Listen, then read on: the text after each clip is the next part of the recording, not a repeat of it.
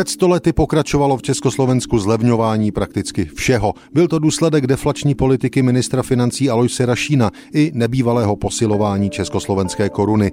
Jistě bylo 1. února 1923 dost Čechoslováků, kterým se stále nezdálo, že by jejich výplata byla uspokojivá.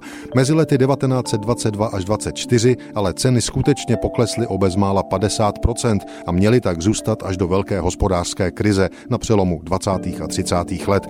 A tak se začátkem února 1923 naši předkové dozvěděli o dohodě ministerstev železnic a zásobování o nejvyšší směrné ceně jídel a nápojů v nádražních restauracích.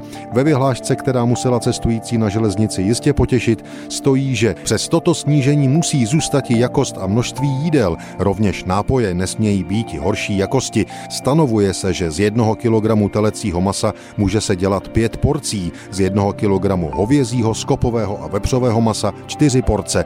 Moučníky nesmějí být lehčí než 10 až 12 dekagramů.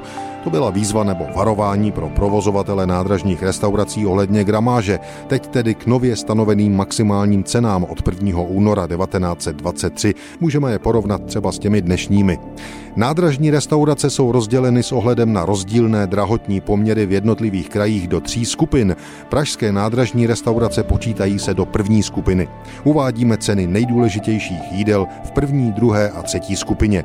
Polévka 90, 80 a 80 haléřů, hovězí maso s omáčkou 6,50, 7,50 a 6,50, vídeňský řízek 9, 8 a 7 korun, paprika nebo guláš 6,50, 6 a 5,50. Vepřová pečeně 9,50, 9 a 8,50, závin v závorce moučník 4, 3 a 3 koruny. Vzhledem k nákupním cenám různých položek byly stanoveny také ceny piva.